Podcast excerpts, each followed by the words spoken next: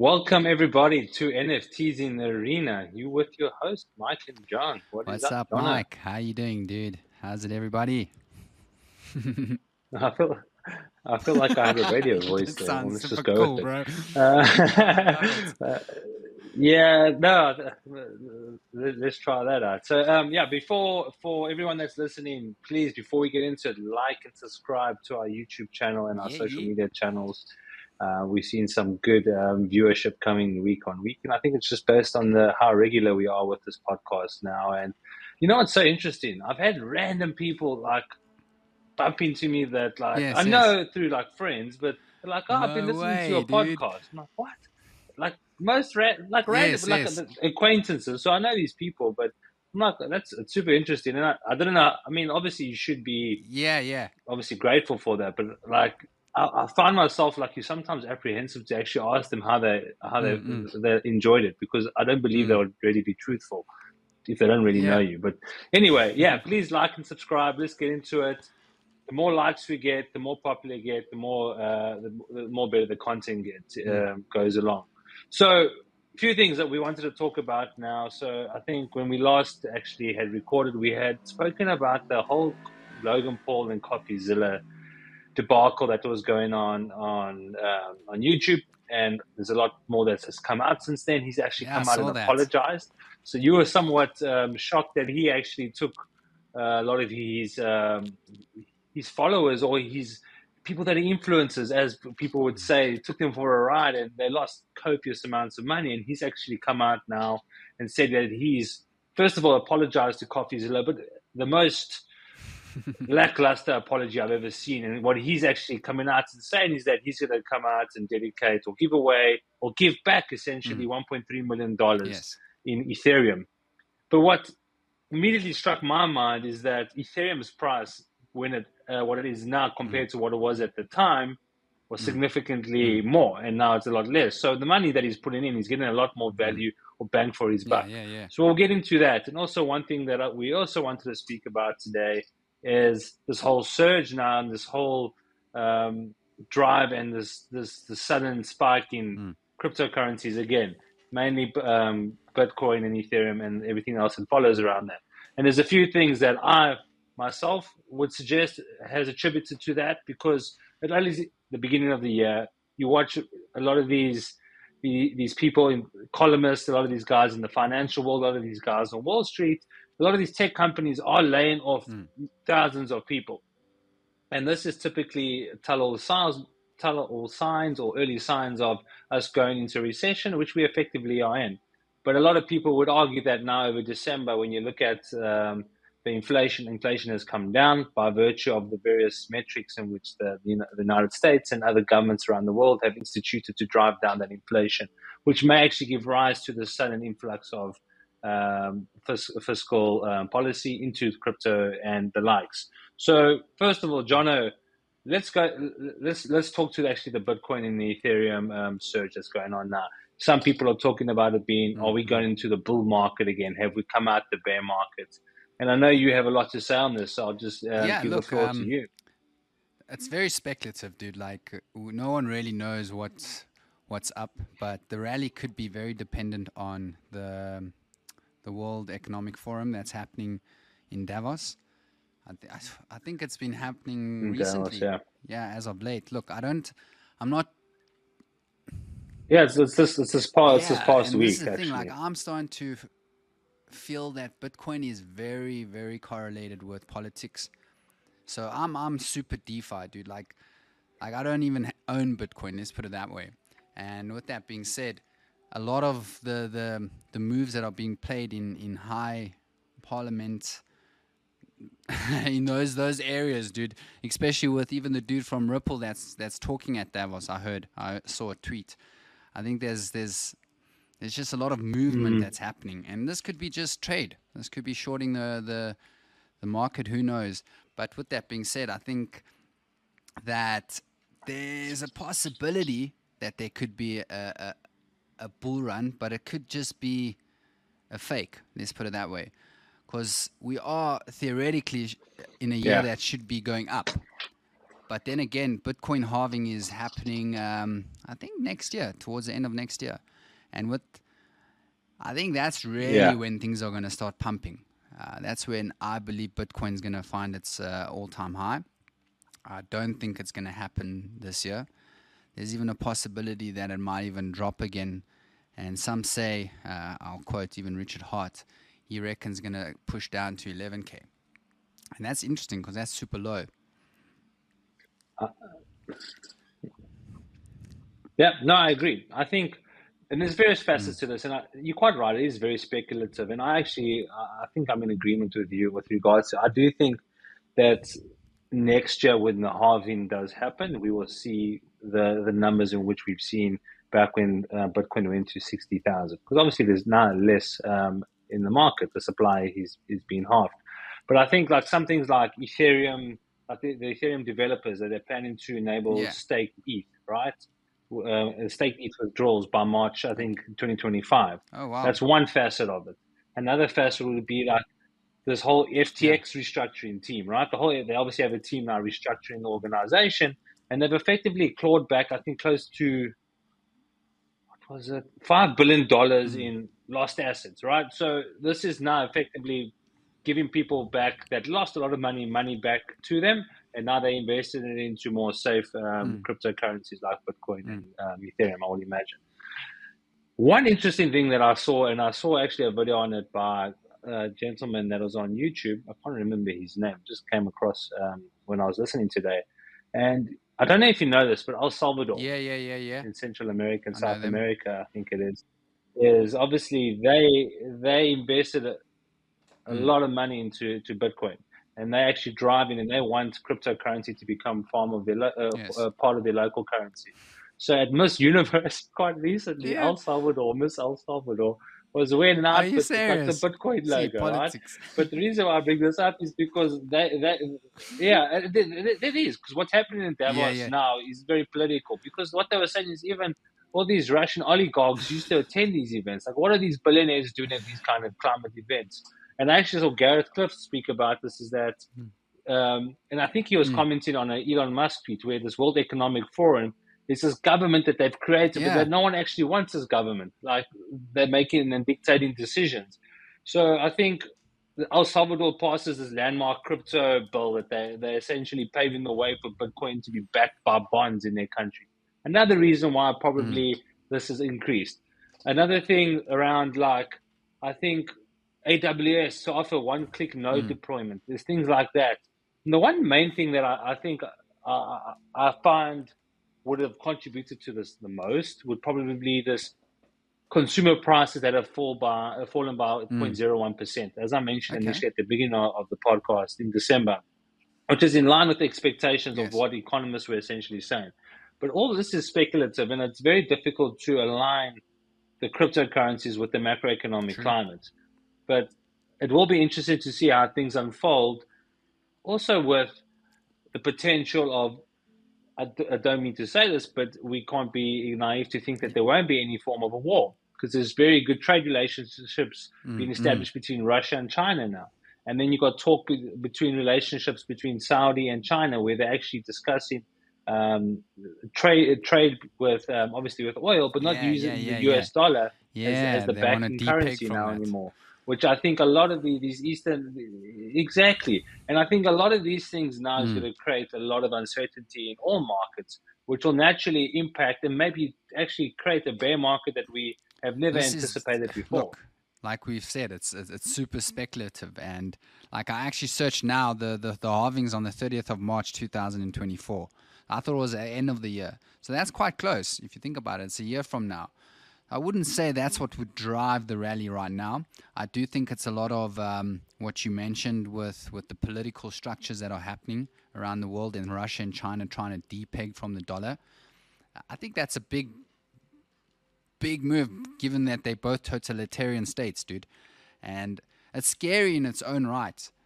We thought, let's be in a world where everyone's working together with a common goal.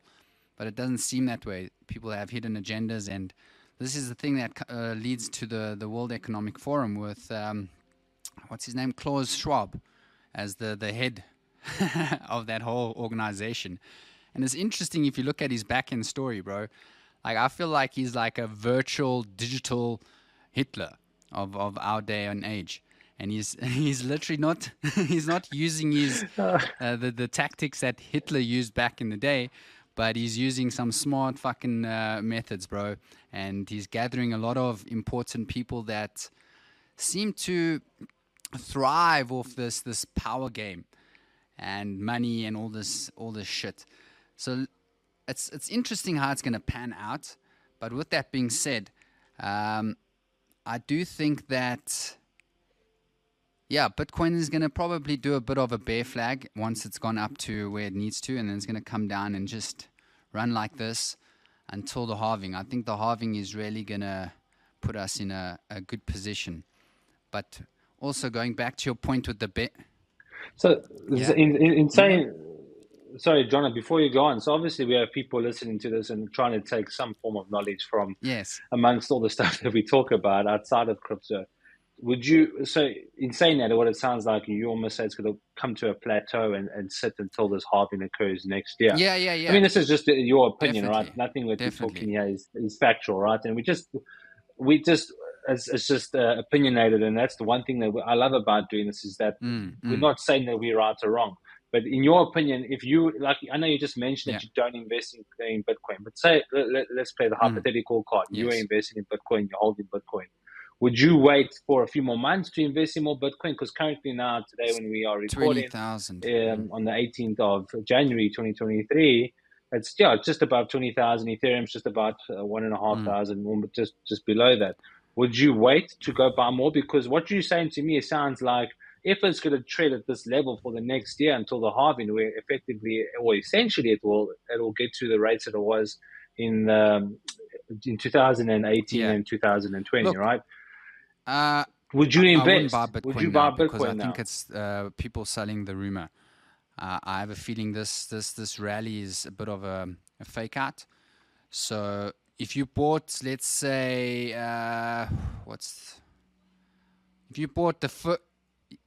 the Bitcoin fake out. If you bought on the 1st of Jan, I think you should be selling today a bit of your Bitcoin, moving it into a stable coin. But I wouldn't buy right now. I would probably wait for it to drop. Like I said, there's a possibility we could hit 11K this year. And if I was going to invest in Bitcoin, I'd wait for something around that region. Because you must remember that if the halving is going to happen in March, we're going to start seeing rallying from Jan. Maybe even a little bit of a fake out towards the end of the year, just to, our traders are, bro. And especially with these big boys. Look, I know that guys like Michael Saylor that are buying dollar cost averaging, they don't give a shit. They just keep buying, which is a good thing. If you're a Bitcoin maxi, like for instance, I'm a Zen maxi, I just keep buying. I'm not going to try and time it because I do believe having a lot more time in the market is more beneficial because you start to see how this wave starts to work. Like even if I was checking the Bitcoin chart as often as I check Zen chart, I would start to understand what's kind of happening, right? And that's exactly what people that are in Bitcoin are doing, and Ethereum, and any coin really. So what's happening for Zen now? Because I can tell you now, a lot of people that are listening to this probably don't know too much about Zen. I know we've spoken about it and we've invested in it. But like, what are some of the trends that you? Because I agree, a lot of people that will probably listen to this are maybe not avid investors, or maybe checking Bitcoin at least at the very least on a daily basis. Like, what are some of the trends that you're identifying that's obviously giving you this hope? And for me, one is the first principles, bro. Look, when crypto was incepted, it was fundamentally based on first principles. You know, the whole DeFi, decentralized finance, focusing on the individual and how they can curate their financial sphere. And I find Zen being the epitome of that right now. The reason why I say that is because it doesn't have an OA, which Bitcoin does. What I mean by that is Satoshi holds pretty much 51% of the Bitcoin. So whoever that may be, we don't know who that is. It could be the CIA. It could be anyone, really. and they could just pull that plug at any moment. Yeah, yeah, yeah. Conspiracy theories. The fact that there's some unknown dude that is holding the majority of the supply, and you've never heard from them since, tells me something. And much like if you were to look at Hex, for instance, it also has an OA. 90% of the supply is owned by Richard Hart. And this is a good thing and a bad thing, because the good thing, the upside to it, is that Richard Hart can control the sell pressure by holding so much. So if he really believes in his community and the vision, we would all have faith that he's not going to pull the plug, on that's known as rug pull. But when you look at Zen, it doesn't have any of that. There's no one, not even the founder, Jack Levine, can say, okay, guys, fuck you, I'm out, and pull the plug on it. It's immutable. It works without him even being there. So this is the yes, which is very fundamentally important to me as an investor. And the beauty, the second part, the second beauty to Zen is that you mint it. You don't even need to invest and use your own money. You just need to be able to substantiate the gas fee in the transaction in order to mint the asset into the future. So it's basically like Hex is a time deposit. This is the inverse, where you wait for you mint into the future. So like you can create 5 days, 10 days, but those aren't really profitable, because you'll be paying, depending on the guy, you could be paying $5 to $10 just to receive not even a dollar's worth of Zen. So this is why it allows you to push to about 465 days, I think it might be. I could be wrong. And this is where, if you look at the maths and you start to do, like, it's very technical, you start to see it's very profitable at the price action it is right now. Who knows how that's going to skyrocket, because the market cap's only at about $8.5 million. And that's super small, bro, for a crypto that has so much momentum. Like, it's literally like changing the way Hexicans look at, because it's an interesting thing. It's like Hexicans versus Zenians. I know it's very, should I say, correlated to those two domains. But for me, initially, I thought Hexicans were the smartest people in crypto, and I still believe that they are. But for them to start to question that and start to look at Zen tells me something very valuable. So yeah, it's interesting times. And do you think, so you obviously know who the individuals are that actually created these cryptocurrencies, right? So obviously Richard Hart. Do you think there's ever going to be a form of collusion? Because I remember, and I obviously follow a lot of these accounts on Twitter, especially the Hex as well as the Zen. And you almost see people like jumping ship from one to the other and vice versa. And so, speaking to your thing, and you're very skeptical around like Bitcoin, for example, because of obviously the reasons you've just stipulated. What if, and I think is what I've come to learn, and we're going to get into the conversation now about Logan Paul, because it kind of speaks to this point now. Yes. Who the hell do you trust, right? Because no one can be trusted in this space, regardless, even if you know this person, right? So let's get into that, because it's something that is still mind-boggling for me, is that how individuals like this Logan Paul guy, after that we spoke about it, how he essentially took all his people that he supposedly loves for a ride. They invested so much money, and he's only giving back $1.3 million. When you look at the amount of money that people lost in Totalium, it's over $7 million, right? So he's come out now, and it speaks to the point that we've spoken about before, about this matrix in which Andrew Tate always refers to, and how this whole woke culture kind of is feeding into this matrix thing. It's almost the gasoline that's driving it, right? And this guy now, this Logan Paul guy that was so arrogant about and speaking so proudly of this CryptoZoo and this pay-to-play we spoke about, and you get paid in these zoo coins, and this is how you make money. And essentially, people bought into these zoo coins. And he's like saying, he's come out and essentially now played the blame game and kind of shifted the blame and taken accountability away from himself, essentially saying, I'll pay back this 1.3. But it's not my fault that people actually invested in this. It's just, you know what I mean? But like, he gave that perception because he has over 20 million people following him on YouTube. He's an influencer. And I don't believe people like that deserve to be in positions that they are. Yes, you can argue that they deserve to be there because they've somehow hustled. Yeah. But they've lied their way through that. And the crazy thing for me, and it just speaks to so many things that we see in the society today. Yeah. How naive people are, dude. Definitely. You see it a lot in South Africa now, like with this whole load shedding thing. People are continuously complaining, but is it the right people complaining? Is it the majority of the population? Probably not, because majority of the population is not as educated as the people that have access to the technologies to complain about this. And there's ways in which they're manipulating the load shedding because they're doing load shedding schedules that are more favorable in these areas where majority of their voters are, and not favorable in the areas where minority are. My point is that people are so naive to think that what's going on is face value, where it truly is not. Again, this whole thing with the COVID vaccines now, that's coming out. There's that Grant Cardone, that massive entrepreneur. Every single day they're having these Twitter spaces with doctors from all around the world commenting on why are kids getting vaccines, how many athletes, young athletes, are having heart attacks because they had no one is saying that it is the vaccine, but a lot of people are questioning why aren't we thinking about that as a facet of this. Going back to my point now with Logan Paul is that he's come out and apologized in this video and essentially told Coffeezilla he apologizes, and he's crying and he's weeping because now he's at risk of being cancelled. And this is my point, is that a lot of people are following these guys without thinking of the repercussions. It's the same thing as investing in a cryptocurrency and you think you know who the guy is that's backing, whether it's Richard Hart, whoever it is. How do you trust these people? Which is what the biggest thing around cryptocurrency and NFTs is, that a lot of people are skeptical and don't trust it. The amount of conversations I get into people, because obviously by virtue of our position with SportsFinder and being a digital collectible platform and selling NFTs, amongst other things, is that people obviously try to ridicule it. And I can understand that because this is how the market is portrayed it.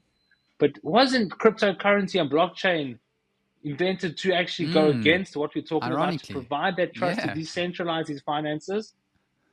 It's so interesting for me. And I remember learning about blockchain technology several years ago and thinking, okay, this is going to be the way, the truth, the life. And it is currently being leveraged in every form of technology now. And ChatGPT, we can speak about now. I'm using it every day, man. I'm using it every day. Fantastic. Those of you that are listening, okay, before we get into, please like and subscribe to our YouTube channel. Next thing is check ChatGPT. We'll put the link into our description of how you can get there. And, Jono, I'm going to let you comment on what I've just said. Then I also want you to speak about your experience with ChatGPT. Look, yeah, there's a lot of FUD happening in a world that should be predicated on trust. And that's the one reason why crypto has come to us. And it's because we're in the age of trust, bro, and we've spoken about this before. But unfortunately, the dudes that run these projects and these cryptocurrencies are developers. So they have an upper hand on most people.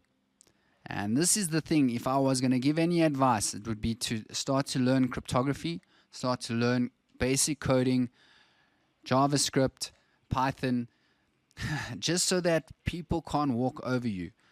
Because the thing is, we're jumping into crypto. If you go and you read the white paper and you start to read the code, you'll start to understand what's actually really happening. You'll be able to point out if this dude is a faker or not, just based on the code. But for most people, they don't even know what the fuck's going on, bro. They're just going with the hype. Yeah. So, sorry to interrupt you, but it's going to add value to this point now.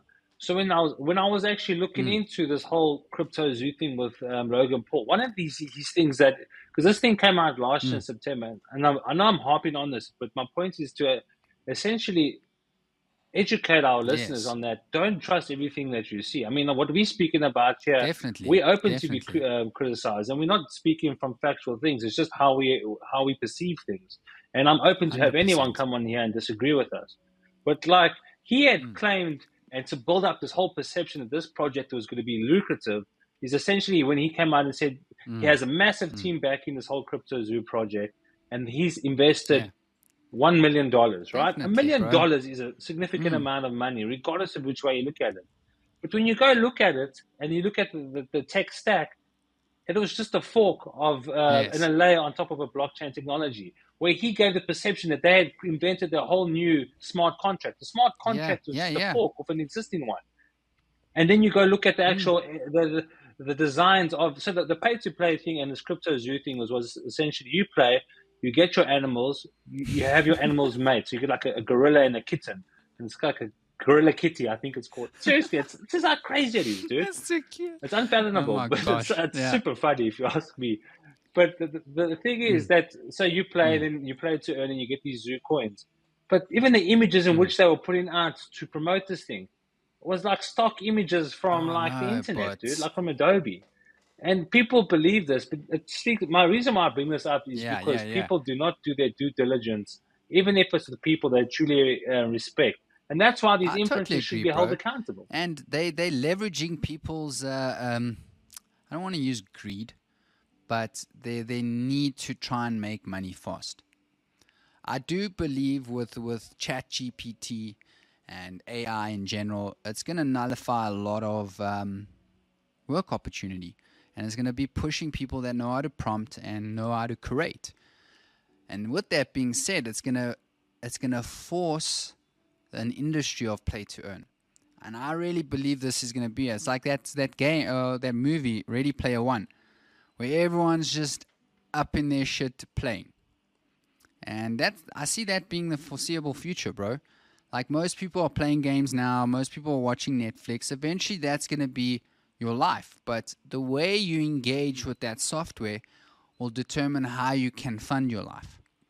Because if you don't have a job, because trucks and shit are going to drive by themselves, AI is going to do all the law work, all this crap, people are going to need money to sustain a life.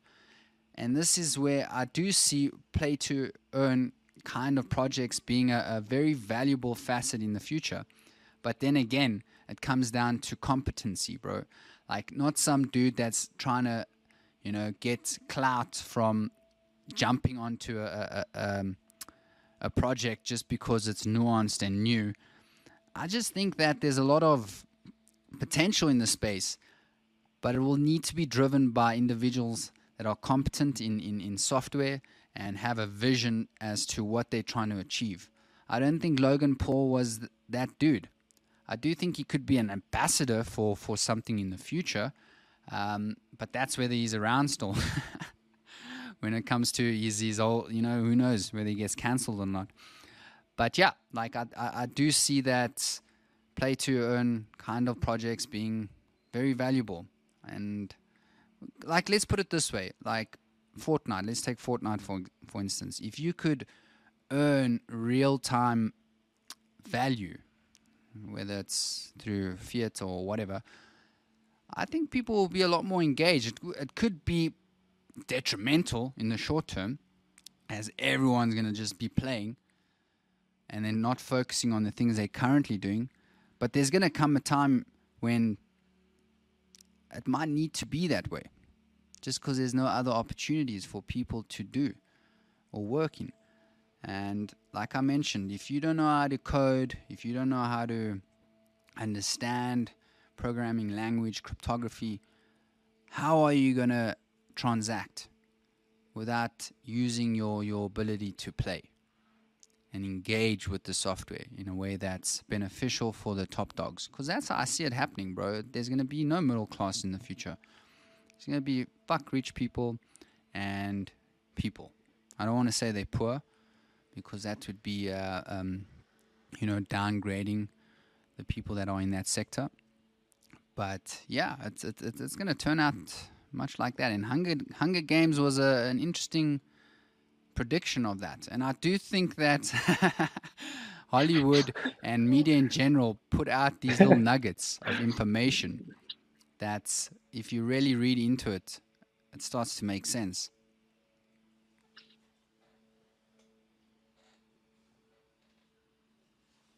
Do you think that this wealth disparity, because I think we've spoken about it a few times, and obviously coming from South Africa, now living in Los Angeles, I think the gap is more prominent in a third world country like South Africa, but you're starting to notice it a lot more. It's a lot more prevalent here in the United States. I'm noticing it not only because of what the data is showing, but I'm just seeing it visibly on the streets. The amount of homeless people, the amount of evictions that have happened post-COVID now, you can't even say that's only for COVID. And the amount of people that are leaving places like California because it's just becoming incredibly unaffordable. And they're going to states that are for now affordable. But what does that cause? It causes this whole supply and demand, I think, economic drive. And I agree. I do think that we are heading into very turbulent times. And I think individuals that are in power and individuals that are set for life, like Elon Musk, when they're saying that they believe the way in which the world is moving towards is going to be a better place. But one thing I wanted to end off with is obviously ChatGPT. And speaking about Elon Musk and this whole Neuralink thing, I've been using ChatGPT now for the last few days, and I suppose since the beginning of the year. The amount of information that obviously you get and the accuracy of the information is questionable, but the way in which it is structured is admirable. I love that, because you can ask, like, for example, anyone that's never used ChatGPT before, you can ask it, write me a business plan for a company, for a coffee shop that I'm trying to open up in East LA. Boom, it'll give you step by step. It'll give you information that you probably had never thought about. And the more you add to that chat, the more it hones down and the more accurate it gets and more specific to what you're trying to achieve there. Yeah. Speaking to people losing their jobs now, because why do I need to hire a copywriter or a content creator or even a business person? Because now I can just have this do it and do it be automated. But I think now the opportunities are coming. Definitely. With regards to OpenAI. How do you leverage this technology through API connections, whatever that may be? Because, for example, I'm sure everyone that's watching this and that has Instagram or social media would have seen all these AI profile pictures of people, right? Everyone is posting these pictures of themselves. And what there was an app, I think, there was a few. There was one called Luna, where it effectively had a plug-in from an open AI source that you could go onto for free online outside of this Luna thing and get these images for free. What they did is they monetized it. They just made it a better user experience. And you paid whatever, $10 for your photos. Yeah. This is where the opportunities are going to come. People need to start thinking about how they can leverage this open source technology to make, I wouldn't say a quick buck, because but I do think it'll be short-lived, because this whole stock image thing of getting this AR thing, once one person picks up on that, everyone can do that.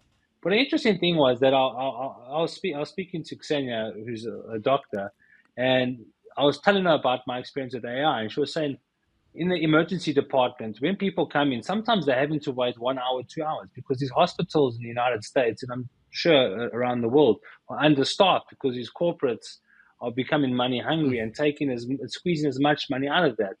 And it's actually crazy, because some hospitals are actually closing down because of this corporate greed. But what she was saying to me, whilst people are waiting in the emergency room, what if they were to be able to utilize an AR technology to write what they're feeling, all their symptoms, what they're doing, and as opposed to using what like ChatGPT is doing, because there's nothing verifying what information you're getting from ChatGPT. It's pulling it from the internet, right? So if you have your own ChatGPT, your medical one, where it's taking all medical documents, all white papers, all research articles, all theses, getting you the most accurate information in real time. So by the time you actually see that patient and you actually see the conversation they've had with this AI, you can come to a better conclusion and save you a lot of time, which will make your life a lot more effective and actually help you identify and the symptoms a lot easier and what way forward it could be. My point of bringing this up is that there's going to be massive opportunity utilizing and leveraging this technology, and the time is now to start thinking about it. I don't know what I could be mistaken. There was a movie, I don't know if it's South African, but it was based in South Africa, called Chappie, which was like, future dystopian vibe. Yeah. The guys from Beyond Food. That they had this kind of AI technology in that, where you could heal yourself. You jump into like a pod, and it picks up what's going on with you, and then it pretty much manipulates and mitigates the situation. And this goes hand in hand with that kind of approach, because I do think people in the medical field are looking to that and finding that they can create a database of parameters that all lead to this software that can diagnose, it can essentially create efficiency for the next step. You know, there's a lot of, like, even I went to the chiropractor yesterday and I was filling out a form and it took like 15 minutes and I was like, damn, if I didn't come here 15 minutes earlier, I would have gone into my time, which is could lead to a latency, you know, throughout the day if every person just arrives on time and then still needs to fill in a form. So I was like, that definitely can be mitigated just by Web 2 applications, bro. Send me the form fucking by email and I'll fill it out and before I arrive.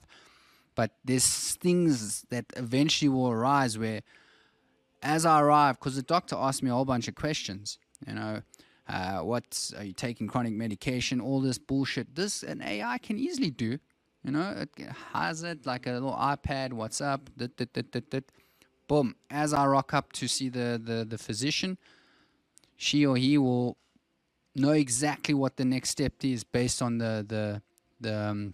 you know, the output that the AI gave based on my internal inputs.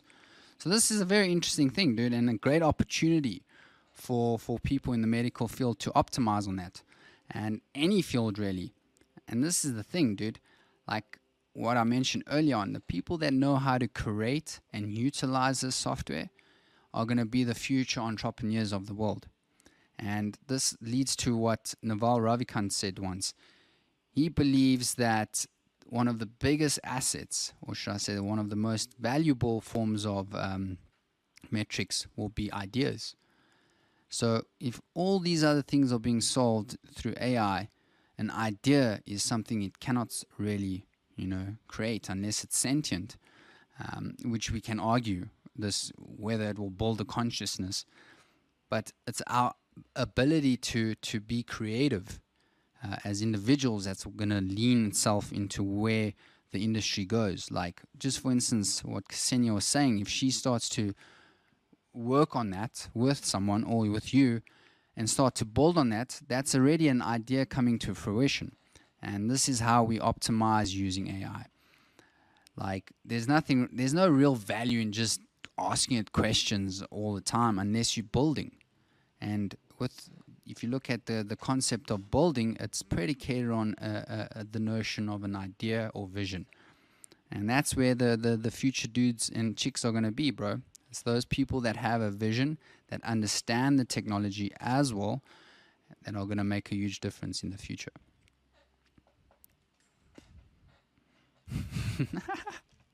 And with that note, we've come to the end, Jono. Yeah, bro. Awesome, man. Right, before we jump off, everyone that's listening, please, again, like and subscribe. The more you do that, the more we move up, the more we grow. Jono, as always, do you have a closing remark? I don't, but based on what we have been talking about, I think it's very valuable to do your due diligence and, your own research.